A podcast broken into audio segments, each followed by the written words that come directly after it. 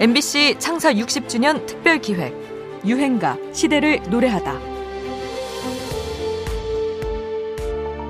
카메라 아저씨 여기 좀 잘 비춰보세요. 상표를 아니 또 그대로 상표는 달고. 왜안 띄고 네. 쓰고 상표 옷에도 상표 달고 있고 왜 네. 그래요? 이유가 있습니까? 이유가 상표를 있어요? 다는 이유? 이걸 다는 데는 이유는 없고요. 네. 어, 그냥 어느 때 옷을 사서 입었는데 네. 이렇게 나오더라고요 상표가. 근데 그게 악세사리 같이 멋있는 거예요. 아, 그래서 보기에. 그냥 자연스럽게 놔두고 입는 거예요. 예. 양현석 씨도. 좋은 것 같아요. 이게 상표 딱 보면 비싼 건지 딱 확인할 수가 있잖아요. 10대들은 바로 알아보고 열광했는데 기성세대는 자꾸 어리둥절해야 하고 일일이 설명을 요구했습니다. 서태지와 아이들이 우리 문화에 처음 등장했을 때 벌어진 현상이지요. 1992년 서태지와 아이들의 등장은 우리 음악 역사를 뒤흔들고 모든 것을 바꿔버린 일종의 문화혁명이었죠. MBC 특종 TV연애를 통해 데뷔 무대를 선보인 직후 리듬이 되게 상당히 좋네요. 예. 그리고 그런 반면에 멜로디 라인이 되게 약한 것 같아요. 아, 아무래도 멜로디 랩을 라인. 하다 보니까 새로운 형식의 그 내용까지 어떤 새로움이 기들여졌으면 참 좋았겠다 하는 그런 생각이에요. 네, 네. 충고의 말씀 새겨서 듣겠습니다. 서태지 씨잘 들으세요. 네. 평균 7.8점을 기록을 했습니다. 여러분 박수를 보내주십시오. 예. 심사위원으로부터 떨떠름한 반응과 혹평에 가까운 충고를 듣지만 새로운 무대를 접한 10대들의 반응은 빨랐습니다. 이들은 데뷔 두 달 만에 바로 정상에 오르게 되는데요. 당시 한 음반 가게 사장님의 이야기를 들어볼까요? 어, 예전에는 뭐 신승훈이, 김민종, 손희창이가 많이 나왔어요. 네. 근데 요 며칠 사이에 서태지가 엄청나게 좀 많이 나가고 있죠. 아, 석기죠? 예. 네. 얼마 정도 나가요?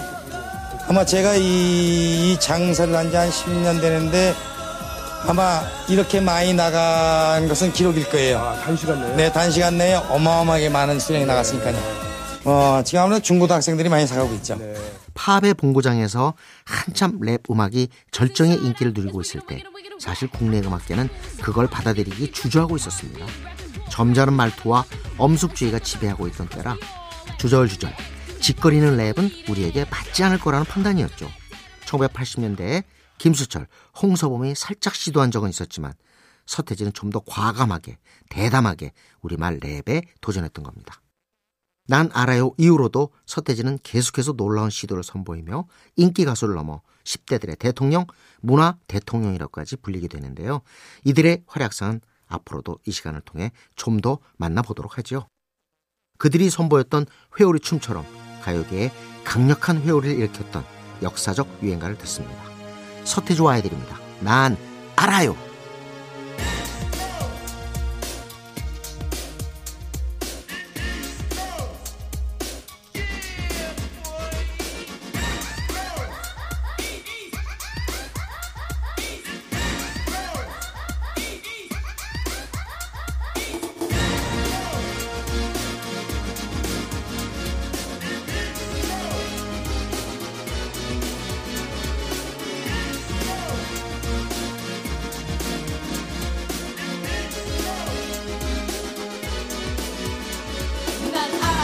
알아요 이 밤이 흐르고 흐르면 누군가가 나를 떠나버려야 한다는 그 사실을 그 이유를 이제는 나도 알 수가 알 수가 있어요 사랑을 한다는 말을 못했어 어쨌거나 지금은 너무 늦어버렸어 그때 나는 무엇 하고 있었나 그 미소는 너무 아름다웠어 MBC 창사 60주년 특별 기획 유행가 시대를 노래하다.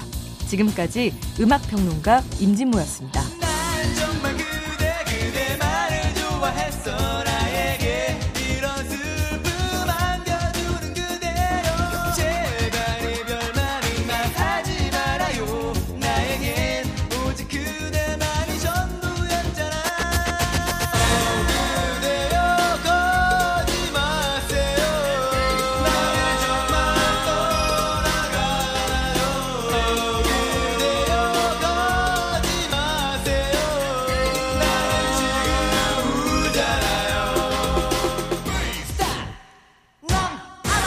밤이 흐르면 그대 떠나는 모습을 필요하고 마지막 키스의 슬픈 마음.